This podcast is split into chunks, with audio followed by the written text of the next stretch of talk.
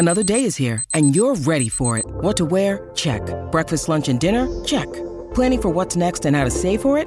That's where Bank of America can help. For your financial to-dos, Bank of America has experts ready to help get you closer to your goals. Get started at one of our local financial centers or 24-7 in our mobile banking app. Find a location near you at bankofamerica.com slash talk to us. What would you like the power to do? Mobile banking requires downloading the app and is only available for select devices. Message and data rates may apply. Bank of America and a member FDIC. Contained herein are the heresies of Radolf Burntwine, erstwhile monk turned traveling medical investigator. Join me as I uncover the blasphemous truth of a plague ridden world that ours is not a loving God, and we are not its favored children. The Heresies of Radolf Burntwine, coming January 2nd, wherever podcasts are available.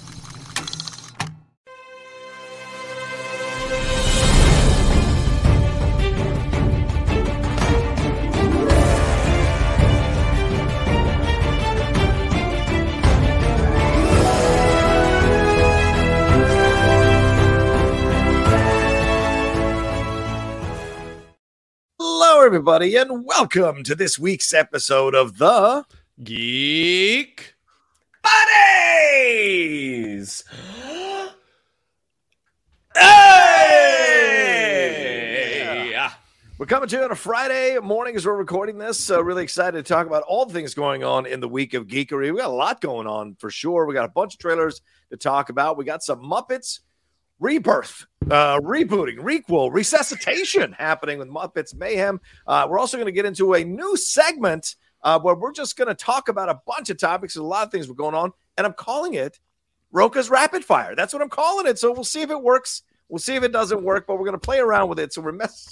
We're messing with the thing, but I'm going to be working on a video for Shannon's Trailer Park and for something for Michael as well. So some segments that we can mess around with on the show. I've been thinking about it. So I've got uh I've got some editing software. I got Final Cut Pro for, for three months as a trial offer. So I'm gonna mess around with shit and see what we can come up with. This is this is gonna get Michael. this. Is, Yeah. we're gonna call this the Geek Buddies. It's their era of exploration as Rocha learns uh, editing and uh, Final Cut, and we're gonna we're gonna try Yeah. some things. yeah. I think we're gonna see some things that don't work, but you know what? Failing is part of the learning process, and I think we're gonna get there. I think we're gonna get there.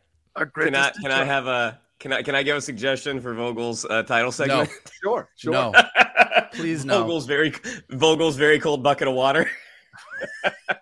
Oh, Vogel's bucket of water. Little Mr. Grumpy Pants out there that uh, after every time we see a movie, you're like, "Mm, it was all right. It was okay. I was upset about this. I didn't think this actor in Star Wars belonged there. Yeah, like, give me the cold water, buddy. Wow, that's some Brian Vogel's very good impersonations. Vogel's impersonations. I just want to figure out if I could do a buggy with Shannon's face turning to us, smiling as it's bopping down into a trailer park. That's what I. That's my goal to somehow create that. If I can do that, but you know, anyway, just throwing things out there. But let's introduce ourselves for those of you might be new to our show. I'm the outlaw John Rocha, writer, producer, and host here on the Geek Buddies. I am Michael Vogel. I'm a writer and producer of animated TV shows and movies, and former boss of Shannon McClung's writing. Um, but I think that after this week's Geek Buddies, that might be changing. oh and this is Shannon McClung. I'm a television actor and former animation writer. Where you can see some of my, some of my best work headed up by the best boss on Netflix right now. With Strawberry Shortcake, Berry in the Big City, seasons one and two. Is there going to be a season three? Without me, we'll see. Uh, yeah, so we got a lot to get into here, as I mentioned, and just want to remind you all hey, one of the big things we love about you all is how uh, interactive you are with our show. And uh, one of the big things I always hit on at the end of the episode is for you all to subscribe to the channel, where I'm going to hit it a couple of times throughout the episode because I want to really encourage you all to subscribe to the channel. We're doing Geek Buddy stuff, we're playing around with stuff, we've got more stuff coming up. Certainly, this has been a little bit of a break we've been taking when it, we were inundated with a lot of things we were doing. And then, uh, you know, things are going to start kicking up already in, in June, July, and what have you. And all of us, they're coming down with all these series, all these shows, everything. So you don't want to miss when we're going to be dropping shows. So you want to subscribe to the channel and hit that bell button. Also, the Geek Buddies are their own podcast, so you should subscribe to the podcast as well. And we have moved over. We're very, very happy to announce that we. Or Michael, do you want to announce this? Do you want to do this? Do you No, want to go for this? it. Go for it. We have, uh, after negotiations with the fine folks over at Realm, uh, I think Realm FM, we have moved over to Realm and we are now officially being carried by the Realm Podcast Network. They mostly focus on awesome fiction and nonfiction stuff, but they've opened the door to more of these talking head type of shows. And they reached out to us after um, a number of conversations. We were really impressed with their pitch. So we've officially moved off Spreaker, aka iHeartRadio, and moved over to Realm. And we're excited to see what the next year is going to bring to us working with Realm. Any uh, uh, gentlemen, any thoughts on any of that that you'd like to uh, add on to what I've just said? Uh, no, there's like if you go check out uh, Realm, they uh, have a lot of amazing, awesome, geeky uh, podcasts for you to listen to. Lots of really fun sci-fi and fantasy fiction. So uh, we thought it was a good fit, and we're really excited to be over there, and we're excited to bring them our brand of geeky goodness as we talk about all of the geekiest stuff of the week. Shannon, anything more to add to that eloquent uh, statement there from Mr. Vogel?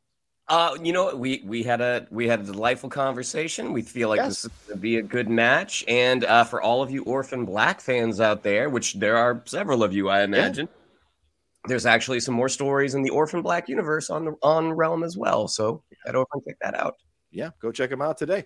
Um, all right. Well, the way the show works, uh, as you all know, each of us picks a geek news item and we talk about it amongst ourselves. And usually we'll take a break uh, after the last geek news item and we'll jump into a massive conversation. But this week we're going to play around with something called Rocha's Rapid Fire because these two gentlemen, I love these guys. yeah, exactly. Pew, pew, pew. I love these guys and their approaches to things. So I'm going to toss out a bunch of topics to get their initial reactions to things. And I've only warned them of a few of them, and the other ones I haven't told them about. So we'll see how they react to it. But uh, Mr. McClung, I think you're starting us off today. Yeah, flash forward one month when there's a graphic of me in a in a buggy uh, uh, bouncing on by, saying trailers, trailers, trailers. We get our uh, second look at two This son trailers. of a bitch just said it would take me a month to do it. Oh, you know what? It'll be done by next week. Go ahead. Go ahead. Sorry. Look at that. Lit a fire, inadvertently lit a fire under you. Um, we're going to start off with our second look at Mission Impossible Dead Reckoning Part 1. So that first trailer, that came out about a year ago with uh, with Top Gun. And so a year later, which that first trailer got such a huge response, um, a year later we get the second trailer and it seems like just as big a response. Um, we get more from uh, our uh, from our new cast members that include uh, Esai Morales. I think I just said Morales. Weird, because I was flipped. Esai Morales, uh, uh, Haley At uh, Haley Atwood. Am I? I'm just Atwell, Try- you're out, you're of Haley control. Atwell, I'm- Wow, are you are you drunk? I you know, I got so caught up with the image of me in a buggy that I can't talk right now. Um, we get a new trailer, and it looked really, really cool. We, you know, they're re- still really highlighting that enormous stunt of Tom Cruise jumping a dirt bike uh, into into a, uh, into skydiving. Um, But yeah, I mean, this trailer just looked super, super cool. Now, as we've discussed many times, I think this is probably a little more me and Vogel. Um, we get out of Mission Impossible trailers being like, man, that was awesome. I don't know what the hell happened, but, but but what a fun ride! And this certainly promises uh, promises to be that. Uh, you know, there was actually an interview with Christopher McQuarrie, and they were specifically talking about Esai Morales' character. How originally that was supposed to be Nicholas Hoult, and with scheduling conflicts, Esai, Esai Morales came in to to fill the void. And Esai Morales, a much older actor than Nicholas Hoult, but this gave them a chance to explore um, Ethan Hunt's past because Ethan Hunt was you know did was around he hasn't been with imf forever so esai morales might be the key to unlocking some of ethan hunt's past but i'll throw it over to you gentlemen what did you all think of our second look at mission impossible dead reckoning part one I loved it. Um, great stuff. You know, I did. I woke up that morning as soon as I saw it at six fifteen in the morning. I was like, "Ah, I better react to this one because I, I want to see what's here and I want to see it purely. And I really enjoyed it. And as you uh, bring up here, Shannon, Esai Morales, what a fantastic actor. You know, he had the we have the fight scene on the train, which looks so awesome between these two guys. And don't forget, these are guys that both made their bones in the 80s, right? Still doing it this late in life in 2023, both of them. And as a Latino guy, Esai's not really known for being in feature films currently, right? Certainly in the 80s with Bad Boy, with the original Bad Boys, with uh, with uh, La Bamba and other things. But Esai's mostly been television, NYPD Blue and other things. So to see him like kind of stepping up and becoming the main henchman or the main second in command, I'm sure there's a bigger villain in all of this is going to be interesting. And as you said, Shannon, he might be the key to unlock things. And certainly we hear Kittredge in this trailer going, it's going to cost you, you know, all of that. So you hear this going on. Shea Whigham is a part of this as well. So what a fantastic actor. Great second season of Perry Mason. He was so damn good in that again. So we've got a great bevy of, of actors coming to be a part of this. And oh, yes, there's also awesome stunts that we're seeing throughout this trailer. And the number one thing is what you two gentlemen feel when you come out of the movie. I don't know what this is all about. I don't know what this is all about. And McQuarrie has said in a number of interviews, you're not going to know much about the plot before you walk through the door. So it's a gutsy, ballsy decision to go in this direction. But clearly, they've got enough goodwill that people that uh, they trust the fans are going to come uh, and be, know that they're in good hands with McQuarrie and Tom Cruise. And throughout this trailer, we certainly feel that way. And there's nothing from Hayley Atwell. So I think she is going to be super important to all of this because they're not even letting her talk at all in the trailer. So fascinating stuff. Uh, Mikey, what'd you think? Yeah, look, I mean, as Shannon mentioned, and we've said this kind of every time that we've talked Mission Impossible, like, I don't really know, like, I'm not deep in the Mission Impossible universe. I can't break down what happens in every single one of these movies. I barely remember. But watching this trailer, I'm going to talk about the other side of it, okay. which is when we get to some of our bigger universes, we can talk a lot about Marvel Phase 5. We can talk about Star Wars and the TV shows and the movies. And sometimes we're really happy and sometimes we're really disappointed. Right. And with Mission Impossible, I can't say that I've ever been really disappointed. So, as much as I might not remember all of the plot stuff, uh, Tom Cruise and the Mission Impossible team have continued to deliver really, really strong, fun movies that just wow us every time with what Tom Cruise is doing. Like he gets older and older. Like Mission Impossible 42 when he is doing the stunt in his wheelchair where he flies off of a train in his wheelchair and pops a wheelie i'm gonna be there. I'm gonna be in. I'm ready. So i uh you know like there's an excitement to mission impossible but also there's just a it's like a steak and potatoes movie like it's not it's not gonna like i'm not gonna come out and go oh my god that was the greatest story. But although this one has me interested like this one has yeah. me intrigued. I mean for all the reasons that you said hayley atwell she will always big peggy carter for me but she yeah. is amazing. Like she's a great actress and to your point they're keeping a lot of this under wraps. They're keeping her yeah. character under wraps. So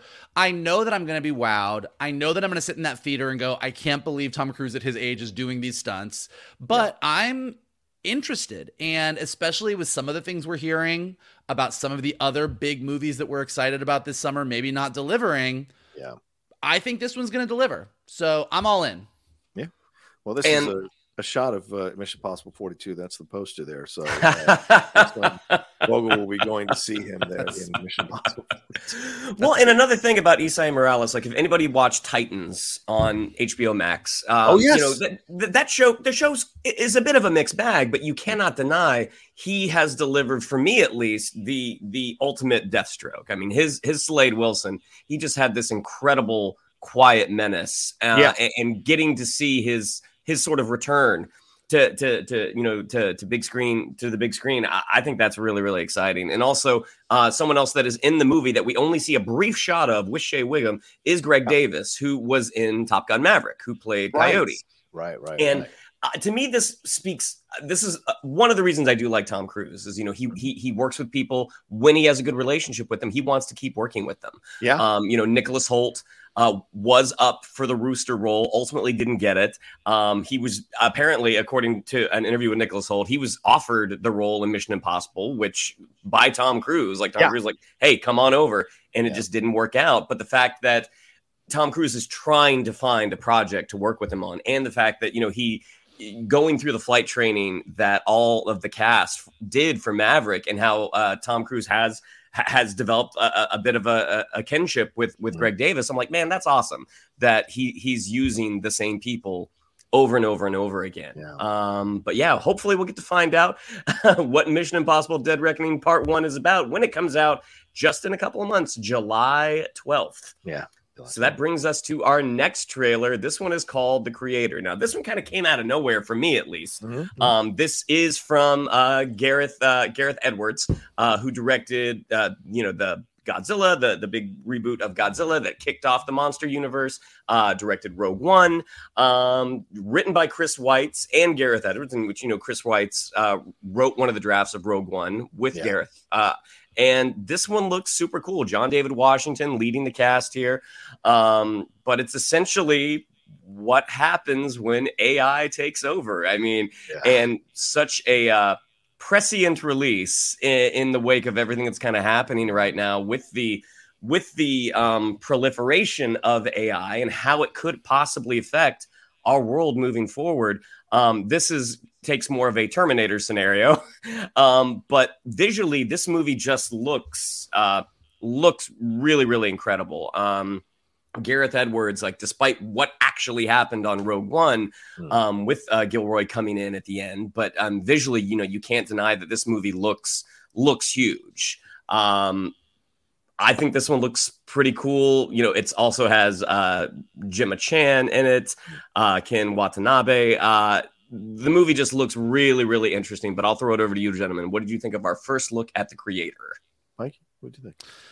Um, well, in- yeah. Interestingly, what I loved about the trailer is that it uh it does it feels like the anti Terminator to me a little bit. Mm. Um, like yes, like it's all about AI. You know, robots become sentient. What happens next? Like humans versus robots. Like there, all those elements are there.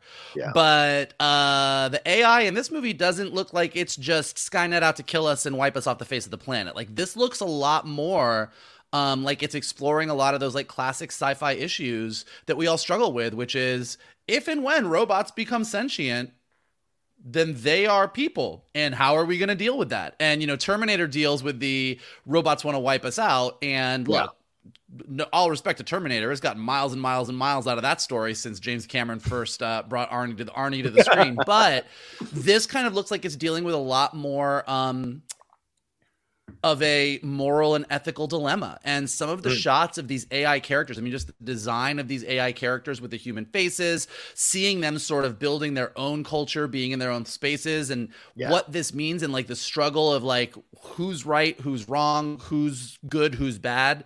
That looks really, really interesting. I mean, I'm with Shannon. This trailer kind of came out a little bit of nowhere, of nowhere for me as well. But uh, you know, I was getting texts from like five or six different people, be like, "Dude, have you seen this trailer yet? Have you seen this trailer yet?" And so, based on the trailer, it definitely has that vibe of like, "Oh, this is something new.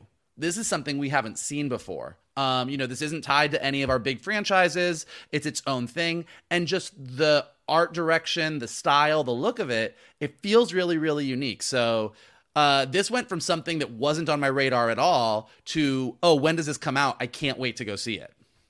Yeah, it's fascinating because I mean, I- think Gareth Edwards is a little hard done by the whole Rogue One story. I think a little bit, you know, and um, I love Rogue One. is my second favorite Star Wars film behind Empire Strikes Back. So I like Gareth, and I like the 2015 Godzilla. I really did. A lot of people said, "Oh, why'd you wait so long to see the Godzilla?" No, I enjoyed it. I like that it's took it took its time. He's certainly a certain kind of filmmaker who who can interest you if he works for you and and take you through this uh, journey and then eventually show you what he needs to show you and i appreciate that. Alex garland has very similar approaches to his stuff. He's just more you know more like cool or artistic so people kind of give him more credit. But i like that gareth has that element to his work. So this trailer like shannon like you michael i didn't know too much about this and i wouldn't have even watched it or done a reaction to it which it did on the channel unless uh, uh, if it wasn't for a couple of people commenting on mission impossible to my reaction saying dude you got to watch the creator. And i was like oh okay. And I took a look at this thing and was blown away by it. Now, it does have shades of, you know, you see, it feels like a little bit of Looper. It feels like a little bit of Blade Runner. It feels like a little bit of Terminator, as we've said before. It has shades of sci fi stuff we've seen before, but it's very much doing its own thing. And I appreciate that because at this point, it's really hard not to be influenced by other sci fi stuff because we've had decades of sci fi stuff that have come down. So uh, I like that Gareth has kind of created his own thing, even though he may be sampling something. It's no different than hearing a song that's sampled using another sample. You can still create a damn good song. I mean, ask a number of people that have been doing that lately. And so I like that you would get this, but the story itself is about this kid, right? It's got a looper vibe to it. What is the deal with the kid? And and clearly he lost his wife because Gemma Chan is his wife in the synopsis. It says he lost his wife. So did he lose his wife to the robots? Is he going to have to come to terms with what happened here and see the ugly side of humanity and the ugly side of the robots and try to find a way to maybe co- bring them together. And of sort of and clearly a story that fits with our times going on politically all over the world. How do we bring people together who are so diametrically opposed to each other? And certainly that scene with all those robot bodies being pushed in by uh, bulldozers bulldozers i immediately had holocaust vibes from that and it really unsettled me in the trailer so this is clearly going to be a dark old school sci-fi film that's going to have something topical to say as all great sci-fi does about our current situation so i thoroughly enjoyed it and i've heard from a couple of people who saw it at early screenings already that it's actually damn good according to nice. uh, my friend jeff so i hope that's true we shall see. Well, and I think that the advantage that Gareth Edwards will have here is he does not have all of the IP bosses to right. answer yes. to with this. It's not it's not a, a, Star War. It's not you know a big it's not a big monster movie based on a pre-existing IP. So I'm I'm hoping that this means he has a little more freedom to do to tell the story that he wants to tell. Mm-hmm. And we will all find out on September 29th when the creator comes out. And that brings us to our last trailer, our second look at Haunted Mansion. Now, I don't know how this movie is going to turn out, but I just know these trailers are a lot of fun. You know, this one is coming from Justin Simien, starring Rosario Dawson, uh, Danny DeVito, Lakeith Stanfield, Owen Wilson, Jared uh, Leto as the Hatbox Ghost, who, based off the trailers, it's starting to seem like maybe the Hatbox Ghost is our bad guy. Mm-hmm. Um, this just looks like a lot of fun. I mean, I, despite being an enormous coward when it comes to scary entertainment, um, I love a fun haunted house story, and you know, getting the getting the classic haunted mansion theme from the ride in the Disney parks at the end as they're as they're talking to uh, Hasan Minhaj about this uh, you know this this ghost. Um, this just seems like it has the potential to be a big blast. I mean, really starting to remind me a little bit of you know, oh, the summer 03 when Pirates of the Caribbean, the first one came out. Uh, but gentlemen, I'll throw it over to you. Why don't we why don't we go to Mikey first as our as our Disney lover? What'd you think of our second look at the Haunted Mansion? Well, to your, you know, you don't know how this movie is going to turn out, but I can guarantee you it's going to be better than the Eddie Murphy version. it might not be good, but it can't be worse. Uh, no, this looks, you know, it, it, the first trailer was super fun. This looks even more fun. This looks, here's what I will say about it whether the movie ends up being a good movie or not, this is a movie where the creative team understands the IP. Hmm. And I think, you know, like, and it's because it, when you're talking about these theme park rides, there is a level of IP to this. And I think that. Yeah uh, you know, with the Pirates of the Caribbean franchise, particularly that first one, Black Pearl, like they understood what was great about the ride and they understood how to expand upon that. And I think with the Eddie Murphy version back in the day, it sort of was like, okay, here's like here's the hitchhiking ghosts, here's Madame Leota, but it like it didn't have the right feel to it, and this seems to have that right vibe. I mean, what's great about Haunted Mansion as a ride is when you're a kid, uh, when you ride it, you think you're on something that's pretty scary. Like you get older and you realize this maybe not as scary as you thought, but like it's scary, but it's fun. Like one of the things that's interesting, if you watch the Imagineering documentary on Disney Plus, is they couldn't actually decide when they designed this ride originally if it was going to be a scary ride or a funny ride. Mm. And they kind of split it down the middle. So they had like two different teams working. And the first team was like, we're going to make a scary thing. So for the first half of the ride until you get to Madame Leota, it's pretty creepy. You know, there's ghosts, they're trying to get at you, whatever. And then as soon as you get to the big ballroom with the dancing ghosts, it turns pretty silly and you get to the graveyard and everyone's singing Grim and Ghost. So this movie seems to have this thing where it looks a little creepy. The Hatbox Ghost does look like it's the bad guy, but it's also like a bunch of really comedic actors doing really, really funny stuff. And so based on these two trailers, I'm very excited about this one. Um, knowing Disney's track record for their live action remakes of animated movies and their uh, adaptations of theme park rides, it could go either way. But uh, this has me more. Um, this has me more cautiously optimistic than I would normally think that I would be about a haunted mansion movie. Hmm. Hmm. Yeah, I like this trailer better than the the first trailer. I will say this, and I think what you nailed it, Michael. I, they they clearly understood what it is that people like about the Haunted Mansion ride. And it is this combination of serious horror with comedy thrown in as well. And somehow they found a way to make it work. And not that there aren't elements of comedy and horror. I think in every great horror, there are moments to have a little bit of a laugh just to break the tension. Uh, but this one clearly has uh, weaved in with the Disney aspect of it all, much more humor to it. So in this uh, trailer, we got to see some really great visuals. I mean, the whole thing about the the doors spinning and all yeah. the hallway spinning, rather, what does that mean? But but you know, you you can go this dark and you can go super dark if you but if you populate it with comedic actors like Owen Wilson and even Lakeith Stanfield, who has done comedy in the past along with drama works. I mean, he's great in Atlanta. He's really worth it to be a part of this. Danny DeVito is great as well, and so you have all that. Even that uh, was it. Um, uh, I can't forget the. I can't remember the actor's name, but the one who's drawing the thing. He was just hosting the Daily Show for a week, but the one who's drawing the thing, him turning around and this the actual ghost that they're talking about was genius. I mean, the water stuff, you know, all of that feels very real, and even Rosario Dawson is just kind of peppered throughout. It's the kid that's going to be the focus. So I think that's really smart and uh, and having Tiffany Haddish in there, really funny seeing her bounding down the stairs in the chair. So there's a lot of humor to it, but there's also enough darkness to be like, okay, this could actually be a Pirates of the Caribbean that gets the essence of the the experience right and expands on it a little bit more yep. to make it appeal to a mainstream audience. So yeah. That was actually my thought too, Johnny. When when the rating came up that it was PG thirteen, it was like, oh, okay, so this is this this has the this has all the dressings of a of a family friendly movie. And, th- right. and just because it's PG-13 doesn't mean it's not family friendly but you add that extra. You go from a PG to a PG-13 it's like all right there there are some higher stakes here mm. um than than yeah. I'm the, again the vibe that I was getting that we got yeah. from yeah, um, Eddie Murphy's. Yeah. Yeah. Oh sorry. Good. I thought I thought you all were, were gonna reply. No no no. No but I, I, I think you make a good point. It's uh and look, this is gonna it it.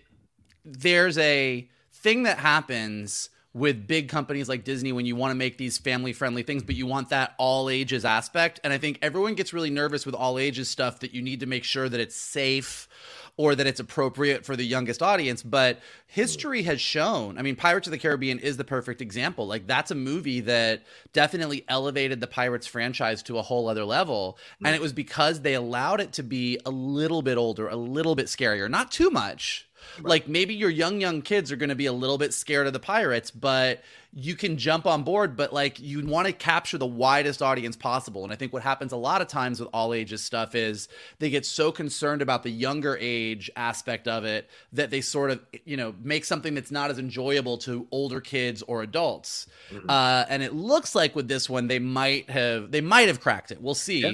uh, when it comes out. Yeah, which forward. will be July 28th. All right, there we go. All right, well, let's take a quick break and we're going to jump into some more stuff. Uh, Hello, Geek Buddies fans. Before we jump into today's episode, let's give a warm thank you to our sponsor, Marquee TV. Their support is why we're able to bring this podcast to you. Marquee TV isn't just any streaming service, they're your gateway to an incredible world of arts and culture. That's right, Johnny. I've explored Marquee TV and I've been amazed by their vast library of performances, exclusive interviews, and behind the scenes content. It is a treasure trove for any arts and culture lover. Right now, I'm in the middle of watching the Royal Shakespeare Company's production of The Tempest, and I've also got my eye on that Shakespeare masterclass taught by Dame Judi Dench. Yeah, Shannon, and speaking of the RSC, I watched Christopher Eccleston's performance of Macbeth last night, and I'm going to jump into Kit Harington's performance of Henry V from the Donmar Warehouse. Imagine having the world's most breathtaking ballets, dramatic theater productions, and magical operas at your fingertips. That's the experience Marquee TV offers, making the arts accessible wherever you are. And we've got a special treat for our listeners. Marquee TV offers three months of access for just 99 cents. That's right, three months for only 99 cents with the code BUDDIES. B U D D I E S. Simply visit marquee.tv and use the promo code BUDDIES to dive into the world of arts like never before. Bring the arts home with Marquee TV. Get three months for just 99 cents. Visit marquee.tv to start your journey into the world of arts now. Use code BUDDIES. Explore the extensive library of performances on Marquee TV today and keep up with the latest in art streaming by following at Marquee TV on social media. Hey there, this is Justin Bartha. I made a funny new podcast, King of the Egg Cream. It has the greatest cast in the history of podcasts with actors like Lewis Black. I'm torn by my feelings for two women. Bobby Cannavale. You can eat it Or if someone hits you, you can put it on your cut. Melanie Lynskey, I wonder what these marvelous things are that look just like boiled chicken feet. Jason Ritter, I can break things and pick locks and kill people. Michael Stuhlbarg, The whole point is to inspire people that they should make themselves better. Ari Graynor, No, don't whet its appetite. What are you, an idiot? me, Justin Bartha, That's not just any egg cream, that's a Lemke's special. and all narrated by the hilarious Richard Kind. This is the story of Harry Dalowitz and how he rose from nothing to become New York's King of the Egg Cream. So if you like funny true stories, come listen to King of the Egg Cream, available wherever you get your podcasts. Uh, from the world of geekery uh, right after this. Boo-doo-doo-doo-doo-doo-doo. Boo-doo-doo-doo-doo-doo. Boo-doo-doo-doo-doo-doo-doo. Doo-doo-doo-doo-doo-doo. Da-da-da-ba-da-ba-da. Um, all right, Mr. Vogel, take it away. All right. Well, I am very excited to say that the Muppets are back on Disney Plus. Uh, Muppets Mayhem uh, has premiered on Disney Plus. It's been up there uh, for about a week, and uh, it, as we were saying earlier, it focuses on the Electric Mayhem. Uh, so the Muppets Mayhem follows former house band of the Muppets, Electric Mayhem, headed by Doctor Teeth, Janice, Zoot, Floyd, Pepper, and Animal, uh, as they all attempt to uh, record their first album. So it's great. Uh, look, Disney has owned the Muppets for a while now, um, and the Muppets have had, you know, an interesting past couple years or even decades. The Muppets have been huge since we were kids. The Muppet Show on TV was a huge, huge hit. The Muppet movies, Muppet Movie, Muppet Caper, Muppets Take Manhattan, all big, big, popular hit movies. Um, with the death of Jim Henson, the Muppets got a little bit more spotty. Um, they definitely had some high points like Muppet Christmas Carol, um, but they definitely had some low points like Muppets in Space. So uh, it's always been kind of hard to capture that magic of the Muppets. And uh, even with like the the Office style series that they had on ABC, Muppets Now on Disney Plus, there's been a lot of attempts to sort of revitalize the Muppets. And like I said, it's been met with uh, varying levels of success. Um, but based on the reviews, Muppets uh, Mayhem is definitely the higher end of things. So it has a gain of 76 approval rating on Rotten Tomatoes, which is just below 80% that was achieved by Muppets Most Wanted in 2014. Um, it all it that puts it up with the same score as like Muppet Christmas Carol, Muppets Take Manhattan, um, and it's also managed to land a near perfect 97% approval rate from audiences on Rotten Tomatoes. So this is huge. And having watched the show, I will tell you that if you are a Muppets fan, this is the thing after years and years of waiting that finally feels like the Muppets. Uh, and much like we were saying about Haunted Mansion, I think a big part of that is Jim Henson back in the day created this show that was, you know, a talking frog, a talking pig, or whatever Gonzo is, and it was funny and it was weird and it was family friendly, but it also had these uh, you know, shades of more adult humor, a little bit of pathos. It got a little sad sometimes. Like these were fully fledged characters, and I think throughout the years as Disney and other people have tried to sort of figure out the Muppets, they always kind of aged them down. And Muppets Mayhem does not do that. Muppets Mayhem treats these like full fledged characters. And by focusing on just the mayhem, it's really allowed them to sort of focus on these characters. Uh, Adam F. Goldberg, who uh, is running the show, said, you know, this is just about the band specifically. We don't have that deep bench of characters like when you do the Muppet Wizard of Oz or Muppet Treasure Island or Christmas Carol. You could tell this giant story with the hundreds of characters that the Muppets have, but we're telling a very small story about the band and where they've been and where they're going. It's about the band and it doesn't have that tone of a variety show that Muppets have. So feels like something totally different. I know Shannon's been checking it out. I think John hasn't seen it yet, but what do you No. guys think about Muppets Mayhem on Disney Plus and uh, the Muppets kind of maybe finding their footing after years of uh, shuffling? I mean, the Muppets property has always been a well of untapped potential. Um, anytime you go to a Disney park that has the Muppets attraction, the Muppets in 3D, um, that attraction really, to me, really nails the Muppets because it, it is sweet, it is funny. Um, I, I've never seen anyone leave that attraction without a smile on their face. It is just so, so much fun. And you look at the attempts to try to get it. I think on the surface, the mockumentary style show for ABC as a concept, like boy, that seems like it sh- that should have that could have worked. That should have worked, and it just for whatever reason, it just didn't quite get there. Um, my wife is a huge Muppets fan, and we didn't get past, I think, episode two of the Muppets now. And again, it, the Muppets has always been more her thing. But growing up as a child of the 80s, I mean, I remember being in the theater for The Great Muppet Caper and The Muppets Take Manhattan. Um, this show tapping into these characters who have always been there but they've never been given sort of their their time in the spotlight. That was absolutely the way to go. Having um, Adam Goldberg, who you know, again, a lover of the '80s, creator of the Goldbergs, um, having him uh, kind of at the helm, it it has really turned into a show that is a lot of fun to watch. And we watch. I, I want to say we watched the first two and it was like, oh, this is funny. And we deliberately slowed down because Disney Plus, in a move that is not normal for them, I think they dropped all the episodes at once, uh, Netflix style. So it's like, all right, let's let's make this last as long as we can, and spacing them out has been has been a, a lot of fun. Like we literally close we close our uh, our evening of TV viewing with an episode of the Muppets, hmm. and it's just so much fun giving giving the spotlight to characters individually. You know, you get a great animal episode, you get a great Floyd episode, you get a great uh, Janice episode, uh, even even Lips, who was you know the the last member of the Electric Mayhem to be added. Um, yeah, the show is just a lot of fun, and it, again, it just taps into that. It's it's got that wry humor, but it also has that sweetness as well. Yeah, I don't know what I can add because I haven't watched it. So, but uh, I this sounds great. You know, I'm a big fan of the Mayhem. Always been a big fan of the band since the since the movie, since the first movie, and certainly I grew up watching them when they were on TV and whatever. And I remember them being on Saturday Night Live. That's how long yeah. I, I, go with the Muppets. And so, and I and I tried to watch the ABC show. It was more like put it on and mess around on the internet while it's on type of viewing.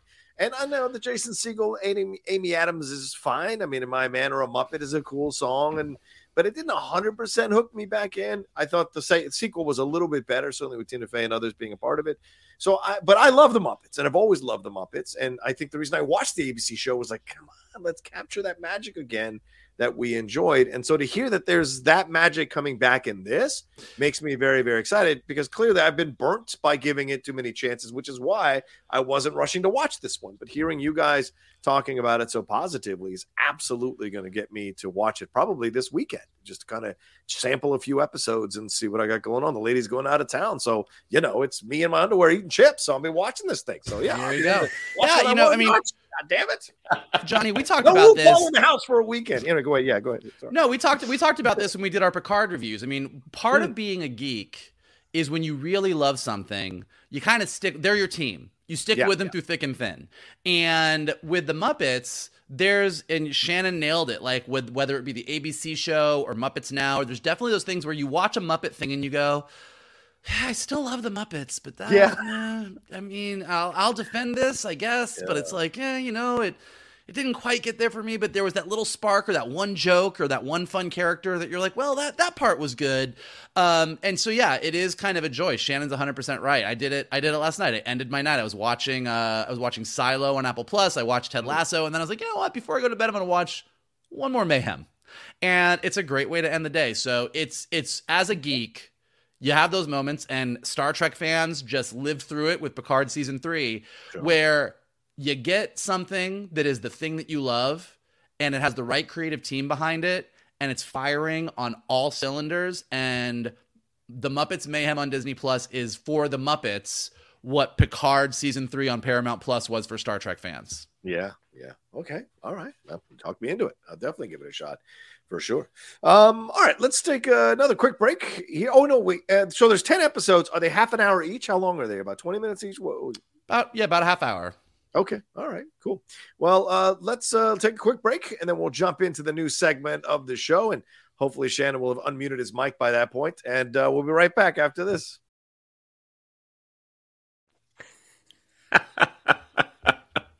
yeah, I unmuted.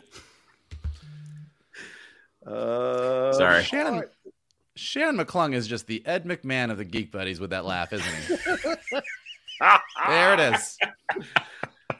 You are correct, sir. Um, Um, all right, let's get into it. Okay. okay. For all of our for all of our podcast listeners, a graphic came up of an old west showdown that said Rocha's rapid fire. Oh god, we're in, we're in, we're in for some, we're in for some interesting graphical goodness in the next few weeks, aren't we? I couldn't find a song, but I was going to do the. Anyway, all right, uh, let's get into things. The first thing I want to ask you guys, um, and Michael made me think of it just now with his, re- with uh, his last comment about Muppet Mayhem. I, I, asked you guys this last week, and a lot of people kind of commented positively uh, uh, down below in the comment section that they enjoyed hearing what you guys are watching or what we're watching. So, just want to ask you guys real quick before we start the rapid fire. What are you all watching right now, Michael? You mentioned Silo. You mentioned Ted Lasso. Is there any? What would you say about Silo? And we don't have to make it a five minute review. Just like what are you watching right now, and what are you excited about that you're watching that you enjoyed? You know, uh, yeah, Silo. You know, definitely a big, uh, big, big new release on Apple Plus. It. I had read the book that it's based on, Oh, and I enjoyed it. I didn't love it. Uh, it didn't blow me out of the water, but I thought it was a good, fun, enjoyable concept. And so I was curious. Silo's pretty exciting. Uh, it's definitely kind of a, a thing that you haven't quite seen before in the world of sci-fi. Uh, Rebecca Ferguson killing it in the show. Really great stacked cast and just an interesting world of these people that have been living in the silo that goes, you know, uh, hundreds of stories up and down, and they don't know why they're living in there. They don't know what happened. It's just this is their society, uh, and it's been interesting. I watched the first three episodes of it, and I thought it was. I'll stick with it for now. It was it was interesting enough. It was a uh, fun enough concept, and like I said, I read the book, so I'm more inclined to check it out. But definitely check it out. Let us know what you think about that.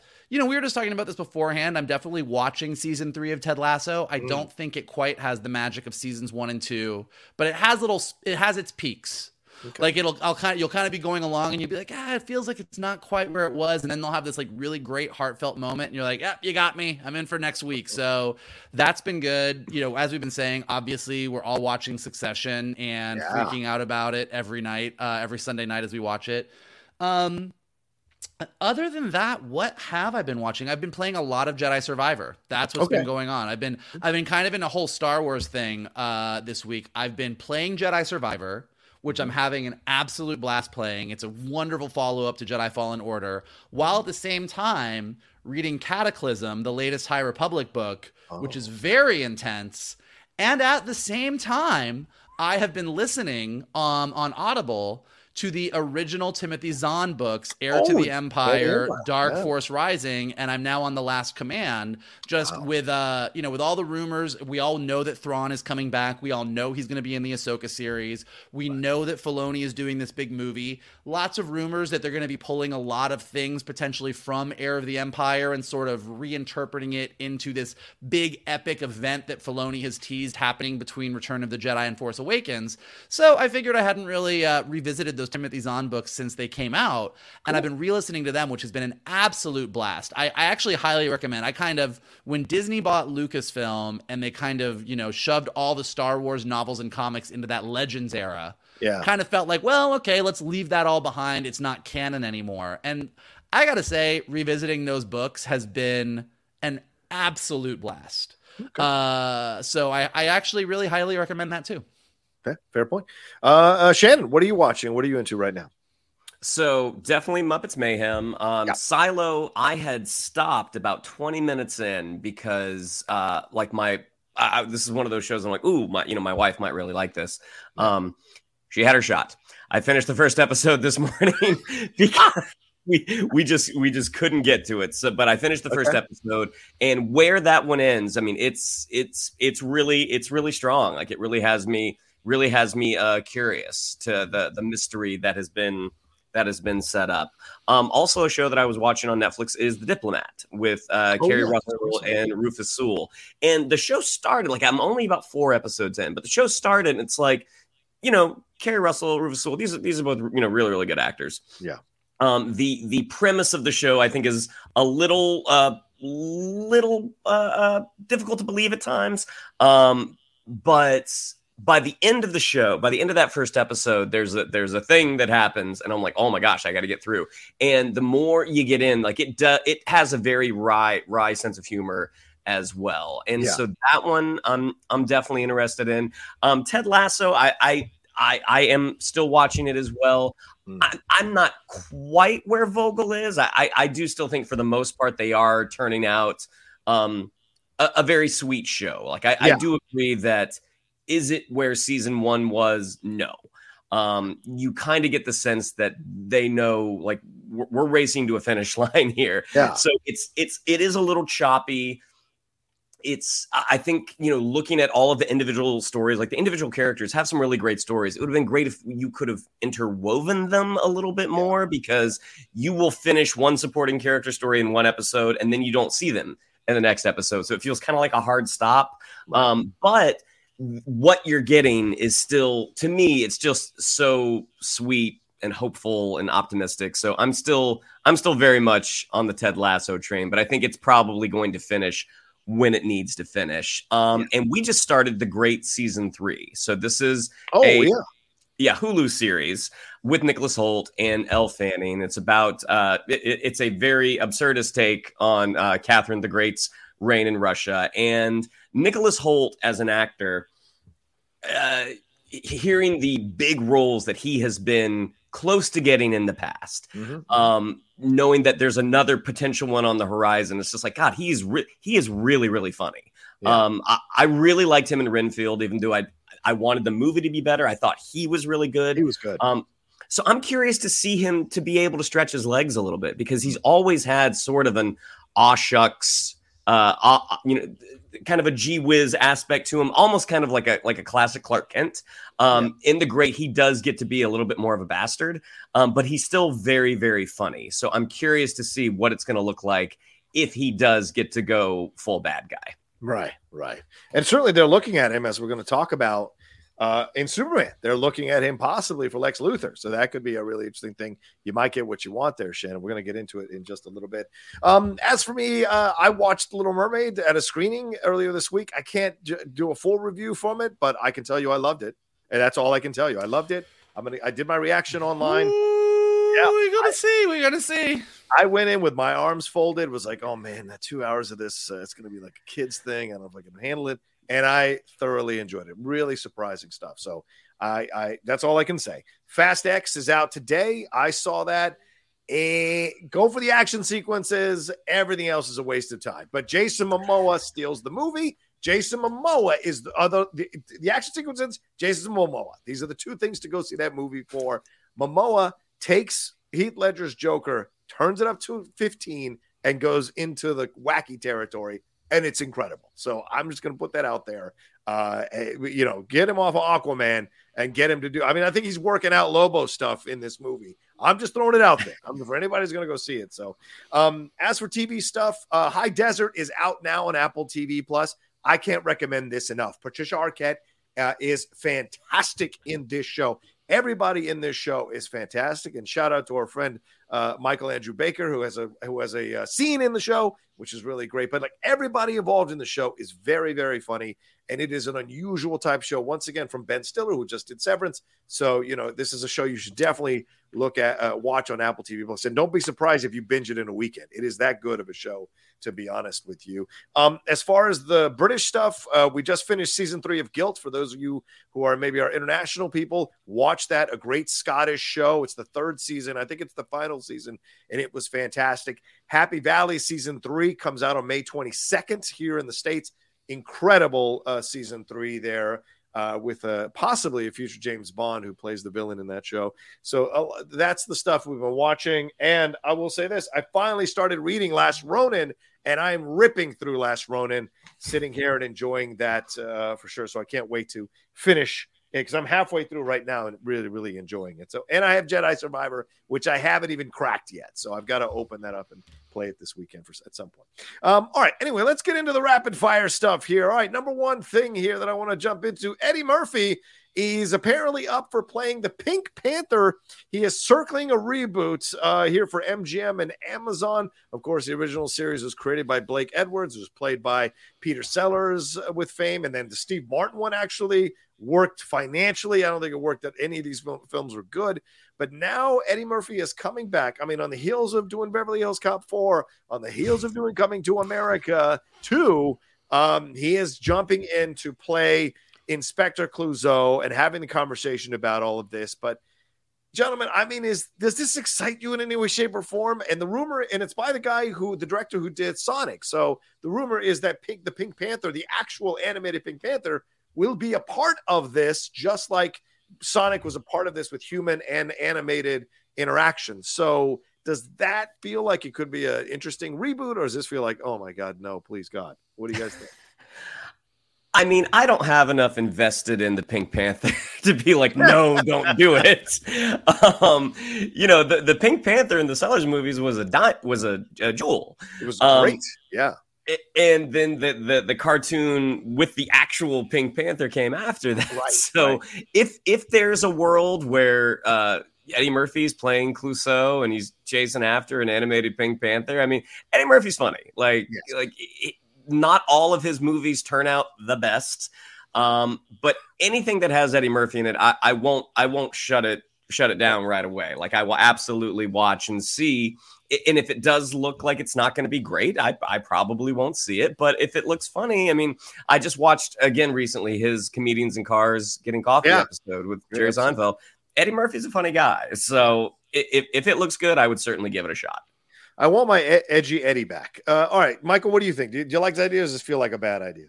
Uh, it doesn't feel like a bad idea, but it doesn't feel like a good. I, here's here's the thing that the the Pink Panther being in it actually is the first thing that makes me a little bit interested. I think that in general, audiences today look. There was a time where that whole like clueless detective. Uh, whether it be Detective Clouseau, whether it be Get Smart, like there was all of these things where like the the clueless detective Inspector Gadget, the clueless detective stumbling through and kind of solving the case even though they were a moron was very funny back in the day for people. And I think in today's audience that's just not as that that kind of humor. Like we actually want our people our our, our heroes to be a little bit more um heroic, Yeah, uh, yeah. comedic, but like Star Lord's a great example. Like Star Lord's and Guardians, like he's very funny. He's a little bit clueless, but like he kind of has something there in there that gets him there in the end. And so the idea of Pink Panther as a brand doesn't excite me. The idea of Eddie Murphy chasing, like Shannon said, a CG Pink Panther and bringing the animated Pink Panther, which was always over here, into the Pink Panther mythology, maybe, maybe. Who knows? We'll see. Maybe. All right. All right. Uh, let's move on to some other news that came in. And I, I think I have to uh, kind of bring this up. Uh, ladies and gentlemen, Indiana Jones and the Dial of Destiny uh, previewed at Cannes, and uh, the reactions have been real interesting. It's here are it's sitting right now at 47% on Rotten Tomatoes, uh, which is a jump up from the 33% it was at last night. Um, here are the people who liked it. Vulture magazine liked it. Awards Watch liked it. Apparently, Teresa Laxon at Collider liked it. Uh, Matt Neglia at Next Picture liked it. Slash Film liked it. But here are the people that didn't like it: Variety, Hollywood Reporter, uh, the Playlist, uh, the Daily Beast uh, didn't like it. Times UK, Vanity Fair, IndieWire, uh, and the Daily Telegraph, with the Guardian, the Independent, and Empire magazine liking it, along with the London Evening Standard. So uh, some of the comments have been, um, you know, this is uh, the positive is a lot of. Uh, I saw one people, one person say that they think it's uh, Harrison Ford's best performance of his career. Other people saying this is a return to form. Certainly, um, Clayton over Clayton Davis over at uh, at uh, Variety said it's a it's a masterpiece and a great throw ride. But then other people have said it's going through its motions. It's boring. Some of the comedy doesn't work. And our friend uh, uh, Gabe had, a, had chimed in with a comment from his friend who watched it and called it a quote slog. So, uh, what do we think of these first reactions for Indy Five? Uh, Does this feel like it's going to be a divisive movie, but not as bad as Crystal Skull, or or, or maybe people? Uh, or is this going to be another thing where the fans are going to go after the critics for not liking it as much as they do? Shannon, how you feeling, Shannon? How you feeling? resident Indiana Jones guy, Shannon. Well, this this was this was always the risk of Mm. going back to that well after uh, you know substandard fourth entry. Um, you know, there are you know there are times that you know uh, a a movie gets released based on a based on an IP like Aquaman. Like you know, Yeah. I'm a huge Aquaman fan. Um, I was happy that we got an Aquaman movie, even though the movie wasn't that great. Um, in terms of this, it's it's really hard because the character is so near and dear to my heart that anything less than Last Crusade, Raiders of the Lost Ark. Anything less than that seems like, oh, why'd you do it? Um, but we'll see. I mean, maybe maybe the nostalgia and the sort of bittersweet farewell that Harrison Ford is getting with the character, maybe that will win me over. I did watch that little clip that there's a a, chase in like Yeah. the two motor scooters. Um, it did not blow me away. Um, the marketing team, obviously, they're not going to give away all the they're not they're not going to give away all the all the good stuff. But the fact Right. that that's what they chose, I'm like, eh, we'll see, we'll see. I'm I'm I've always been cautiously optimistic about it. Now I'm just cautious. Okay. All right. Michael, your thoughts on this? Uh, and do you think Kathleen Kennedy made a mistake bringing this to Cannes, considering the reactions? Um, I don't know. Look, I'm personally, I'm kind of glad this happened. Okay. I mean, like, I be, I mean, look, to be clear, I would have been much happier had it premiered and we were just reporting that everybody was like knocked their socks off and was going crazy the way that we talk about the Flash movie. Right. But when with Indiana Jones, I'm kind of glad that this has tempered expectations a bit. Um, I think that there's just so much uh, for people who love the Indiana Jones franchise, who grew up in the '80s. Like, there's just there's just so much love. There's so much nostalgia. There's so much I want this to be a certain thing that I'm kind of glad I'm going in, going okay. This Right. might not be this. Um, I- I don't see how it could be as bad as Crystal Skull. And I've seen some of these reviews that don't like the movie Yeah. all of a sudden sort of com- saying that Crystal Skull was misunderstood and fans had their hopes up, but they actually were doing interesting things. And I'm like, no, no, no. I love Spielberg as much as anybody. Crystal Skull is a bad movie. It's not Yeah. an interesting movie. It wasn't a movie that fans turned on because they subverted the character. It's a bad movie.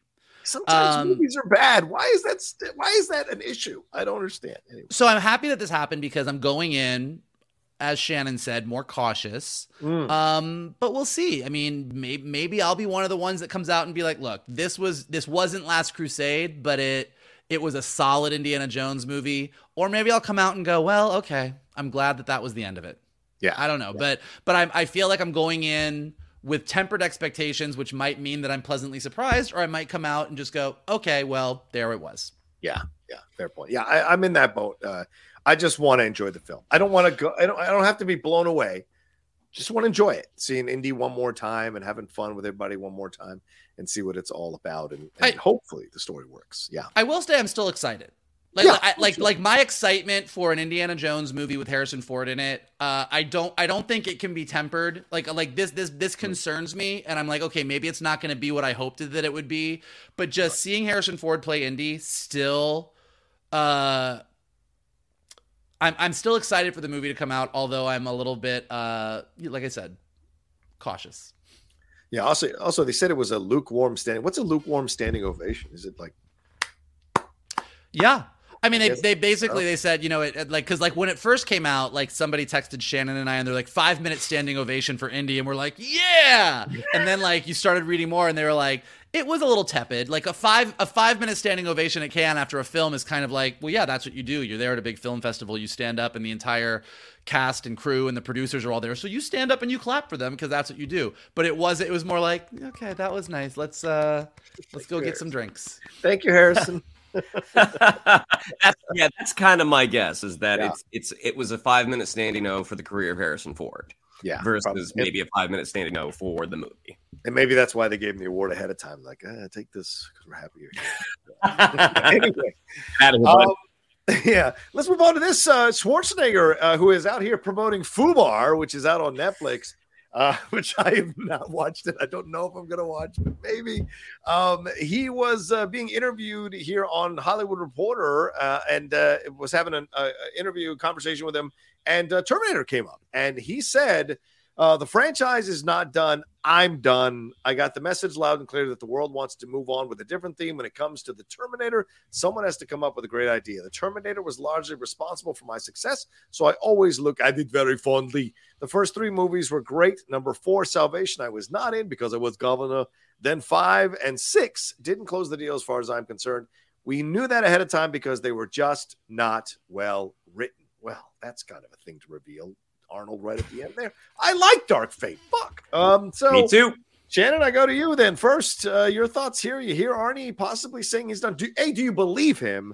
And B, do you want to believe him because you do think he should be done with the Terminator franchise? Yeah, yeah. Uh, you, you put it away. I mean, like you know, you you, you we would have liked with the toy. we would have liked to have had that that that nice farewell to the character with with Schwarzenegger in the role, but you know, Dark Fate. As much as I did, I did really enjoy Dark Fate. I also uh, acknowledge the issues that it had, and that maybe it it did need one more one more pass of the script because I feel like a lot of it is really really solid. But yeah, he's he's an older guy. You know, the whole thing is he's supposed to be a killing machine. Um, uh, you know, we've we've seen these older actors return to the role roles from their younger years, and the results have been have been mixed. Um, yeah, I think I think it is a absolute absolutely uh, it's a smart move for him to say goodbye to that character. In terms of the franchise not being dead, I don't know if you have the franchise without him. Um, you know, I thought the Sarah Connor Chronicles was actually a really good show. Yeah. Um, but it didn't connect. I mean, it, it did not find its audience because I think for the most part, people hear Terminator, they think Schwarzenegger. Yeah. Yeah. Young Lena Headey and uh, Summer Glau being a part of that uh, Sarah Yeah. Connor Chronicles. Uh, uh, Michael, your thoughts on this? I mean, uh, you know, we just had the uh, Star Trek. Oh, sorry, we had Picard season three, and they still use Brent Spiner to play to play the Doctor who created Data and created uh, uh, Lore and all of this. So, like, it could they go all the way and could they make it that it's Schwarzenegger who's the scientist who created the Terminator? Could there be, or do you think it's done? Let it be done for God's sakes and, and get away from us because we saw Prey, which was a great kind of re entry into the Predator franchise. Do you think that's uh, what should start to happen now and Arnie being moved out? Well, I'll tell you one thing. I don't think anybody's going to believe Arnold Schwarzenegger playing the scientist that built the Terminators anytime soon. So I don't. Uh, I'm going to respectfully say we're going to pass on that pitch. You're saying when he played a scientist in Batman and Robin, that was the issue with that movie? You didn't believe he was a scientist? That was the one. That was the one issue with Batman and Robin. I, everything else was gold. What is Um, X squared? What is X squared? Yeah. Look. I think that um I think that Dark Fate I, I, I think Dark Fate was decent. I, I liked what it tried to do. To use to use the Scream terminology, they were aiming to be the requel Yeah, that was going true. to sort of revitalize the franchise, and they sort of set it up to be here's the direction that we're going to go in now. I don't think it quite got there by the end of it. Mm-hmm. Um, I think it had a lot of good potential, a lot of good ideas. Didn't quite uh, didn't quite stick that landing, but I think that yes, it is time for Arnold to say goodbye to the Terminator. And as far as the franchise goes, I think that there's still gold in those hills, but I think it needs a big, big idea to reboot it. I, I think Yeah. that Skynet, the the con- and this happens with any time travel movie, but like Skynet sending Terminators back and us knowing about it and us trying to do the whole thing and Cyberdyne Systems, like they they've they've tapped that well. So we need a really big idea to sort of revitalize it. And you know, as we said when the trailer when we were talking about the trailer for the creator, like in the era of AI that we're living in, I think the idea of the Terminator franchise is probably um, a little bit closer to home and a little bit more real than it was in the 80s. So I think that there's still a lot of really fun ways you could take it, but um, as we were saying with the creator trailer, maybe it's easier to not be hampered down by uh, 30 years plus of continuity and branding and just tell a different AI story. So I think that, you know, somebody somewhere is to reboot this Terminator franchise, but it's to have to be, for it to hit, it's like, it, it's not John Connor, it's not Sarah mm. Connor. It's got to be something totally, totally different. Yeah. What would it be? Well, it'll be interesting to see. I, I'm looking forward to it if they do figure it out for sure. 'Cause I agree with Professor Schwarzenegger. They're still cold in the hills. um, all right, uh, let's move on to another story here. Uh, this is interesting, Michael. I'm going to go to you first. I know you, you, um, we were talking about this on text here ahead of time, but uh, Marvel Studios announced its TV plans for the rest of the year, and uh, Loki has been scheduled for an October 6th launch with weekly episodes rolling out from that date until mid November. Um, but then Echo will be released on November 29th with all the episodes dropping at once. Now, you just mentioned uh, Shannon that Muppet Mayhem dropped all the episodes at once, so certainly Disney. It's not like Disney hasn't done this before, but a lot of people are uh, already thinking that this is maybe a bad sign for this show. It centers around Maya Lopez, who is played by Alaqua Cox, a deaf Native American superhero who has the talent to imitate any opponent's fighting style. And of course, this will probably be connected to Daredevil Born Again. Um, and I will say, um, just to give you a little heads up, I spoke with Jeff about this off camera, and Jeff told me from the hot mic uh, that apparently Kevin Feige. Oh no, actually, we said this on the show yesterday on the hot mic that apparently Kevin Feige thought it was unreleasable in the original cut that they had. It was he was like not going to release it and was just going to scrap it and eat the cost. But they did some reshoots, and so um, I think it sounds like they're going to just drop these all at once. It's just going to get past the news cycle and move on and, and add to the lore that they need to add, but then move on. But you hear this, uh, Michael? What are your thoughts? All the episodes dropping at once on the same day. I heard the same thing, not on the hot mic. So I've I've heard okay, similar from some people. Um, I, I even before the announcement of them um yeah. releasing all the episodes, I had heard that this one was a little bit troubled. I think that uh I think that when Hawkeye came out, uh Echo as a character just resonated so much. Was such a great addition. Uh people really really liked her. Um and so I think they maybe rushed the series a bit and maybe didn't get there. And so, from everything that you're saying as well, it does sound like that's probably what happened. So, unfortunately, you know, it's not always true. Like, it's not like you can, you know, like Netflix releases all the Stranger Things at once, and that's great. True. As we just said, Muppets Mayhem all released at once.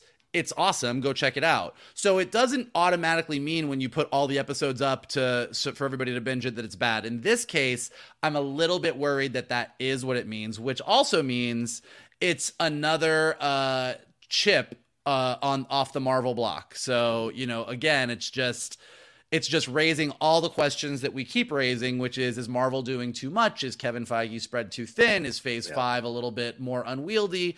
So we will see, um, but doesn't bode well. Okay, uh, Shannon, your thoughts on this? Yeah, I mean, we are still in the throes of everything that went down during phase four because you know these projects they take a long time to you know from from from conception to release yeah um so the fact that this one didn't quite turn out i mean you imagine when they were shooting this it could have been i mean it would have been last year. Um yeah. you know th- it was before the, it could have been before we got into the sort of marvel malaise of multiverse of madness thor love and thunder before before the results started to become apparent like ah oh, maybe we're not hitting the mark the way that we the way that we had been. Right. Um the fact that they are releasing all the episodes at once because it's something marvel's never done hmm. um the fact that it, it does seem like they're putting it out there and then quickly quickly moving past it. Yeah. Um, that being said, you know there have there had been rumors about problems with certain shows in the past. Like I know we all three of us had heard that Miss Marvel was going to be a bit of a yeah. mess, yeah, and yeah. it turned out great. Um, uh, you know, we we had heard. I mean, not Marvel, but we had heard that Wonder Woman was a little bit of a mess. That first one came out. It was great. Right. We heard the second one was a bit of a mess. They were right that time. So ultimately, we just ultimately we just don't know.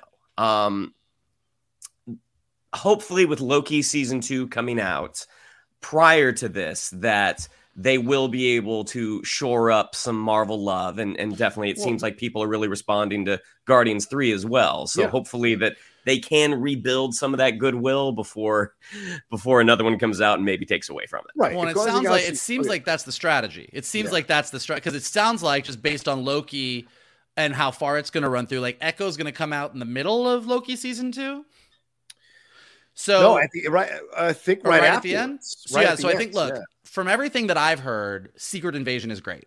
Mm-hmm, mm-hmm. So you're gonna have you know Guardian like you, to your point, Guardians three has the lowest drop off point in its second weekend box office yep, yep. that Marvel movies have had in a while. Like it's just smoking the competition because people are actually enjoying it. So yep.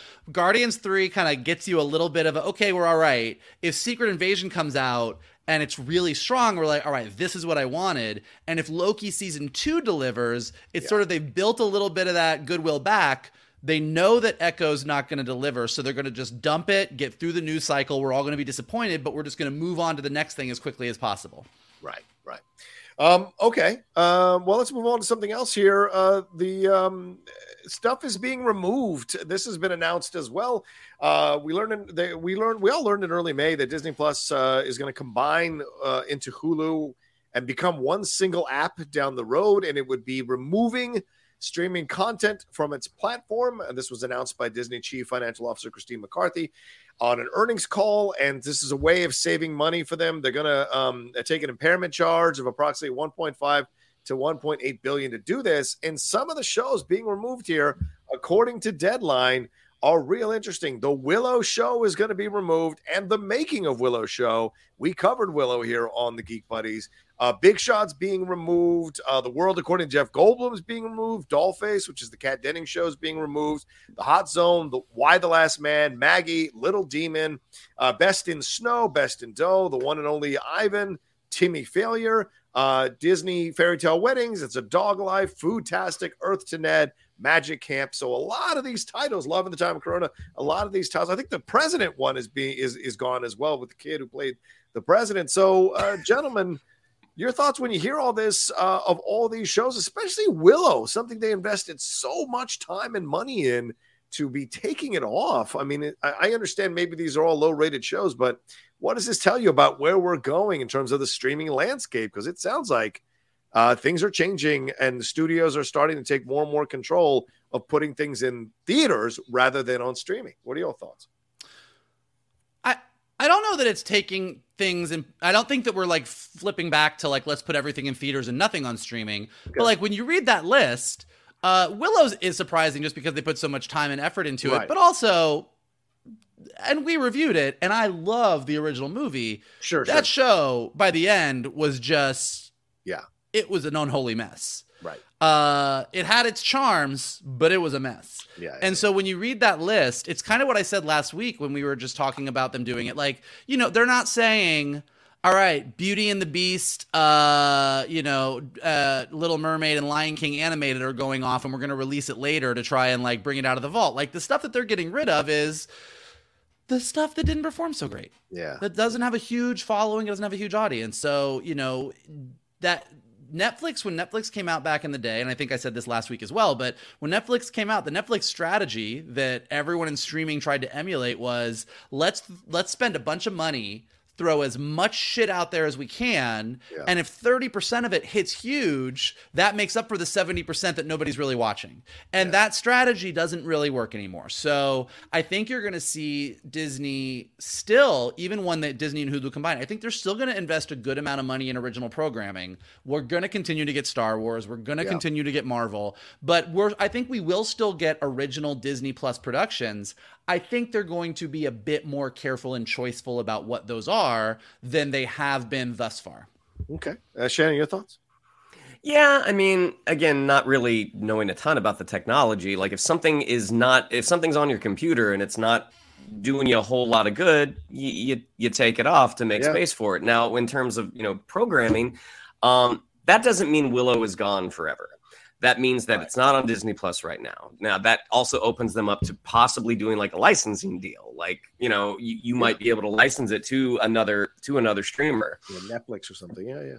Yeah. I mean, so it, it's it's kind of a bummer when you look at the people that worked on the show. Yes. Yeah. Um, that you know, you did put all this time, this time, effort blood, sweat, and tears, and to have it just vanish, that really sucks. I mean, and this is when, as a consumer, um, you really miss the days of uh, uh, physical media. Yeah. Um, because my guess is they are not going to do a special uh, Blu-ray release of Willow the series. Yeah. Um, so from from the artist standpoint, I do understand the disappointment there because it's just like, oh man, that sucks. That you know, it's it's you this thing that we worked two years on, it is it's it's vanished. Like yeah. it's it's it's it's in the it's in the wind.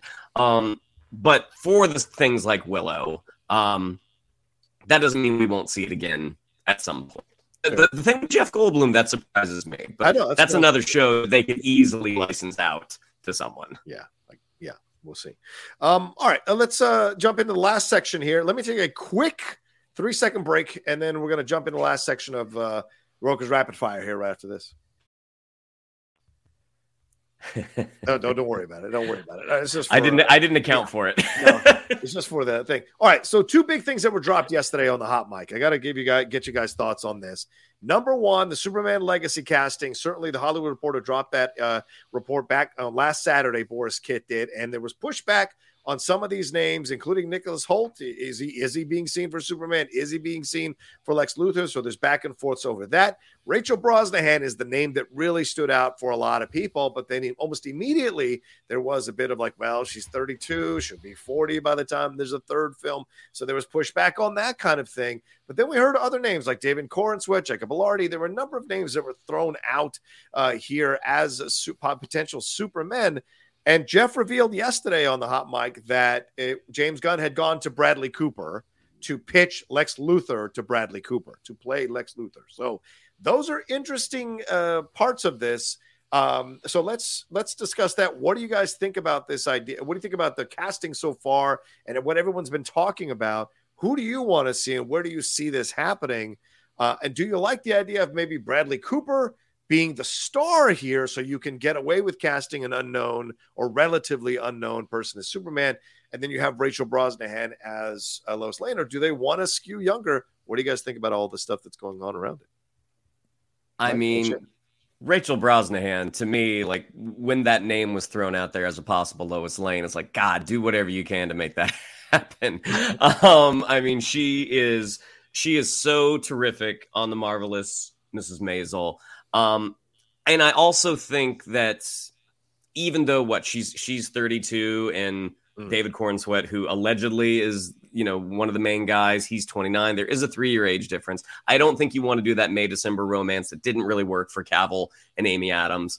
Um, but also, they play her a little older and more mature on Mrs. Maisel. I mean, Mm. they play her, you know, granted, you know, she's she's the stand-up comedian, but Yeah. they do play her kind of matronly. I mean, you you I don't think that age difference would be as apparent. Yeah. Again, I don't know a ton about David Corenswet's body of work.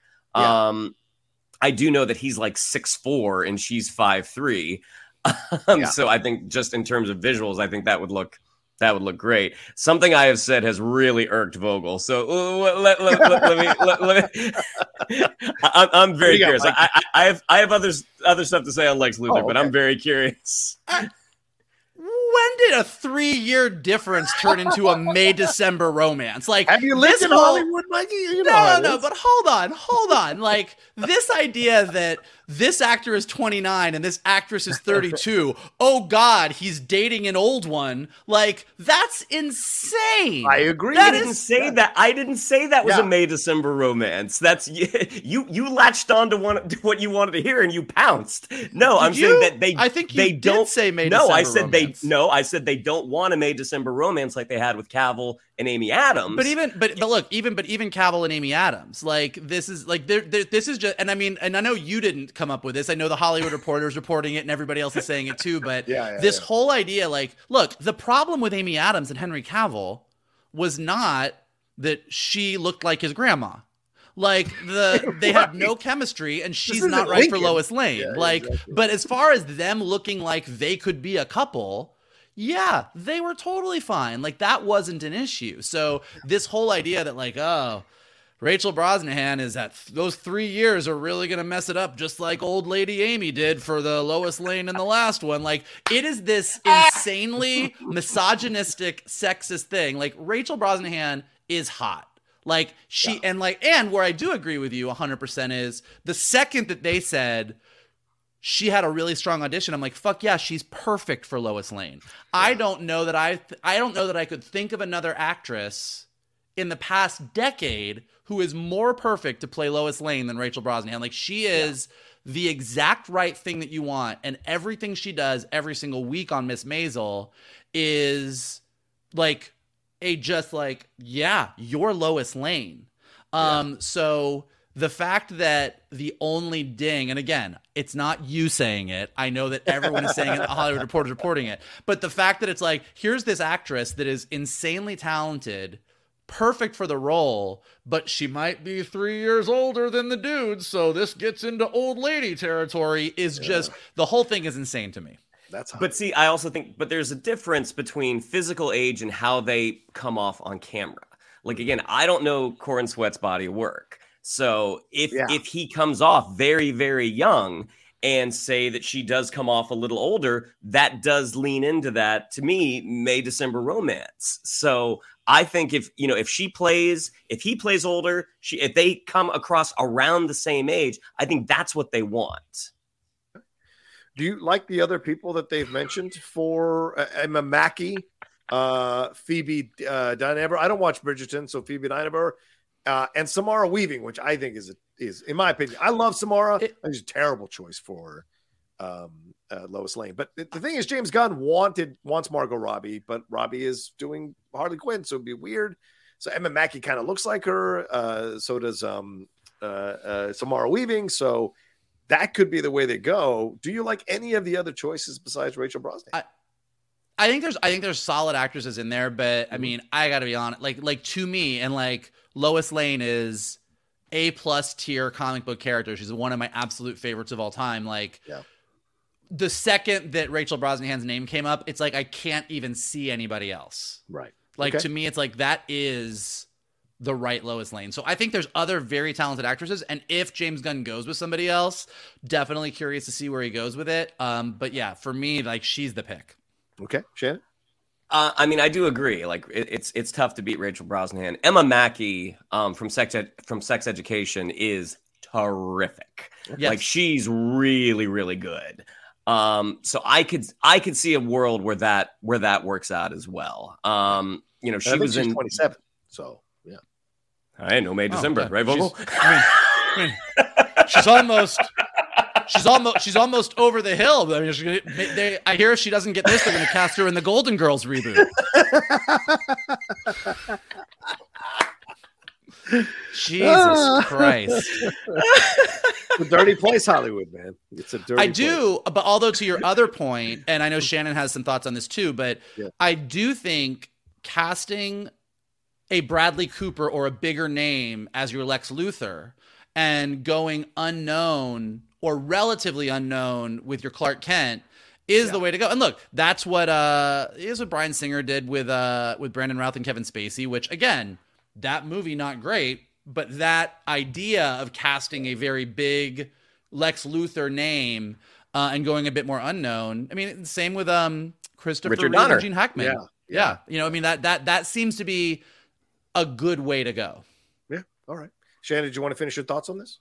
Yeah, I mean, like as much as I like Nicholas Hoult, like, do I feel like he could play the menace of of Lex Luthor? Based Yeah. on what I've seen, that that doesn't come to mind. That's not to say that he couldn't do it, but I think if that's the formula, the one that Vogel mentioned, like go for your your bigger name star. Yeah. I don't think Nicholas Hoult is a big enough name. I think they do want someone like a Bradley Cooper, like Yeah. someone like like an A list A list actor to to fill that role out.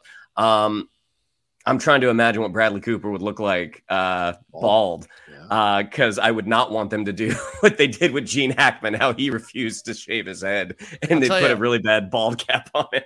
I tell you how Bradley Cooper would look bald, Yeah. hot, Oh, because he's Bradley Cooper. Otis Berg. Yeah, maybe it could be interesting to see uh, what Bradley Cooper Cooper would look like bald. Um, here, Josh maybe- Gad is Otis. Josh Gad is Oh Otis. my God, that's a possibility for sure. I mean, here you go, Shannon. There you go, Bradley Cooper bald. Uh, I don't. oh know. wow, look at that! I was right. He's hot. How about receding? Uh, well, Well, that's Bradley Cooper with a receding hairline is less hot. Is the, what we're There you go. discovering on this Google search. Oh, I think this is a better shot of him. There, there you go. That could work. I can see that's him and Vin Diesel switching hairs. That's hilarious. Oh, well, Anyway, now we're just right. getting into weird internet Sorry, territory.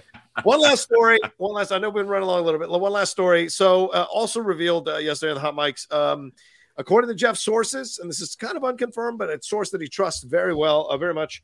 Um, Emma Stone has turned down the part of Sue Storm in the MCU. Apparently, Marvel uh, offered the part to her. She took 72 hours to think about it and go through everything. Came back at them with her team the number that she would want to be paid for the role, and Marvel balked at it. So essentially, she passed on it because they weren't going to meet the price or the quote that she was looking at. And according to Jeff, what he's hearing is that Feige wants to keep the cost down. Iger wants to keep the cost down. They only want to spend like maybe 50 million on the cast total. And so if you're looking at Adam Driver, obviously he's going to pay, be paid a little bit less than Emma Stone. Emma Stone's an Oscar winner. Emma Stone has, you know, kind of has a legacy here. Adam is still kind of, you know, he's got the Star Wars stuff, but you know, not quite at the same level. But then you have to worry about who you're going to cast as the thing, who you can cast. So, do you guys like this idea that? Oh, so you got like the idea that she passed on it, or are you kind of sad that we're not going to get Emma Stone as Sue Storm? What do you think of this story? I mean, her her Gwen Stacy was so amazing. Yeah. Um, she was so so good that, and and it's not that you know you can't play one character and go and play another. Um, but her Gwen Stacy to me is so kind of untouchable. I think her taking on another, especially blonde character, it's like ah that that to me that's hard for me to wrap my head around. And just in terms of what she brings to the table, because Emma Stone's fantastic. To me, she's just not Sue Storm. Um, to me, it's it will always be Jodie Comer until until they put forth another uh, you know another option. Um, even like the Margot Robbie's, I'm like, nah, it's it's to me, it's it's always going to be Jodie Comer. After watching Free Guy, and you know, I was not the one who said this, but whoever had said like, you know, she would be a great Sue Storm. It's like, oh my gosh, I cannot get that get that out of my head. So I think them balking at her at her price tag probably probably was was a good thing because again, yeah. she is such a star. I feel like she might overpower the role at the same time? Well, from what Jeff said he's hearing is that they want to make Sue Storm the focus of the movie, not fantastic, not uh, Reed Richards. Uh, he will be obviously in the movie, but she, her her story is this driving force of the movie. So they want someone that can be the anchor of the film. And Emma Stone, being an Oscar winner and having done that with other films, is who they were kind of looking at here. But I also think, Michael, and we get your thoughts on this too. I also think maybe Emma priced herself out on purpose like looked at this whole situation. She's already Cruella. She's already got that possibility dance because there's a sequel they're working on. Maybe she saw, you know, Scarlett Johansson fighting for a, uh, her what she should have gotten paid.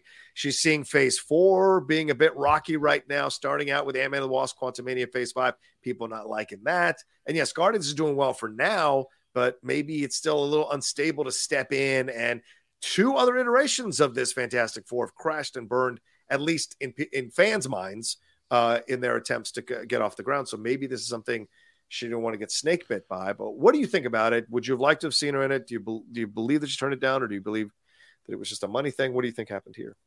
Well, I'm curious, like, what do you think? Because I mean, I'm curious about Shannon's Jodie Comer, which I think would be great. I think she'd be really I good. Agree. She's an amazing actress. But what is what what is Sue Storm? Like what is like who is Sue Storm? Like we all like like like talking about mm. Lois Lane and Rachel Brosnahan. It's like she's you know she's got this brassy in your face. I'm gonna yeah. argue with the big boy's personality, which is very yeah. much Lois Lane. But what is Sue Storm to you? Like you're asking Shannon. All right, Shannon. Yeah, I mean you or not... you you can weigh in too. Oh, that's like... fine. Yeah, Shannon, go ahead. Not Emma Stone. she's you know she she and Reed are like Marvel's mom and dad and I just don't get that from her. But Adam Driver gives you the dad vibes. I get more. I get more parental vibes from Adam Driver than I do from from Emma Stone. Yeah. Interesting. Interesting. Um, yeah. Look, I like. I I think it's a shame because I think Emma Stone is great. I think mm-hmm. saying that her Gwen Stacy was so iconic that she couldn't take on another comic book character is like saying Chris Evans was the perfect Johnny Storm. He shouldn't be Captain America. Like, you know, I think that like yeah. just because you were really great in one role, as long as you're not in the same universe, I think if you were really great in a role and you nailed it and made it awesome on screen, then yeah, you'd be great. And I think I think given like all the range of what Sue Storm can be, particularly if they're making her the focal point of the movie, Emma Stone is probably one of the most charming people on screen that I could yeah, think agree. of. So I think she would have been great in the role. I would, but I would also see Emma Stone do almost any, almost anything. Mm. Um, I I think she. I don't know that she priced herself out on purpose. I don't know that she's concerned about the state of Phase Four and Phase Five, but I do think, to your point, like she doesn't need Marvel. She's right. huge. Right. She's right. an Oscar winning actress. She's got the Cruella franchise. She's fine. She can do whatever she wants. And I do yeah. think that taking on a Marvel movie or taking on a Marvel character is an investment. I mean, they didn't go to her and say, we're going to pay you this much to be in one movie. Yeah. They're looking for a Sue Storm that's going to be in two or three Fantastic Four movies, The Kang Dynasty, Secret Wars. We want you to make appearances in these three Disney Plus shows. Also, you're going to have to get a trainer. You're going to have a grueling physical production. You're going to do this. Like, it is a big investment to be a part of the Marvel universe. Yeah. And when you're a younger up and coming actor and this is going to make your name and you're going to work for years, you're great. But yeah, for Emma Stone, it's like I don't think that she was like, let me ask you, let me ask for this much money. Hopefully they'll say no. Hmm. I think she and her team were literally like, yeah, we'll consider this, but this is a huge investment. This is how much money she needs because she has so many other opportunities. And they were like, yeah, no thanks. I don't think so. Okay, fair point. Yeah, I'm more in the camp of Shannon. I don't know if I see her as Sue Storm. Not that she couldn't play it. Obviously, she's a great actress. Uh, but I don't know if I necessarily see her. But I, you know, we'll see. I, I would like to hear more details because we keep hearing that they don't want to go with Emily Blunt and John Krasinski, so they want younger ones. So are they going to be the mom and dad of the MCU? And if they are, then why are you going with younger ones? Because everyone eh, around the MCU right now is still there's still everyone is of age for God's sake. So uh, let me I want to find out more about what's going on when they go through with this. So we'll see, we'll see. But there anyway, there we go. That's the uh, end of the first episode of the Rocha's Roundup. Clearly, I want it to be a little bit quicker. So next time I will uh, maybe slim down on the topics. But a lot of fun to hear from these two gentlemen and their points of views on all these things because a lot kind of dropped this week that I felt uh, I, you all needed to hear from both Michael and Shannon on for sure. Um, all right, there we go. That's our episode of the Geek Buddy. Shannon, what do we have to tell them? Yeah, if you'd like to follow us on social media, on Twitter, it's at geek underscore buddies. On Instagram, at the underscore geek underscore buddies. If you'd like to follow me on social media, on Twitter, it's at Shannon underscore McClung. On Instagram, at Shannon the Geek Buddy. If you would like to follow Mr. Vogel, it is at MK MKToon. If you would like to follow Mr. Rocha, it is at the Rocha Says. Mikey? Um, well, if you like Rocha's rapid fire roundup and other alliterations, then we are here for you at the Geek Buddies. Uh, and here's what you can do to help us continue doing what we do. You can smash that like button below. As John said, subscribe to his Outlaw Nation page. Check out all the amazing content. Leave your comments below. We went over about everything that you can go over today, and we want to hear Yeah. what you think about all of it. So let us know in the comments. If you're listening to us on a podcast, leave us some stars, leave us some uh, comments so we go up in the rankings and more people can find us.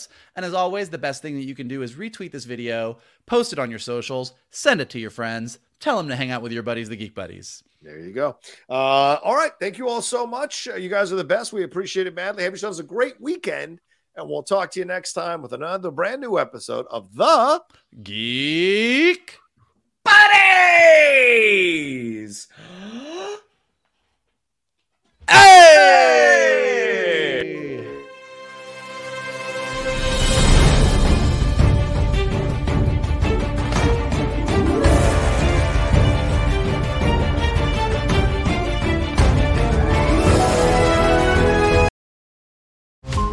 Every five minutes, a transplant candidate dies while waiting for a compatible heart, liver, or kidney. Imagine a technology that could provide those life saving transplant organs for a high price, and imagine what a company would do to monopolize that technology. On a remote island in Lake Superior, a team of geneticists unlocks this holy grail of medicine by reverse engineering the genomes of all mammals, creating an animal with organs perfectly suitable for human transplantation. They envisioned a docile herd animal, but one team member had another, darker vision. This ancestor is anything but docile.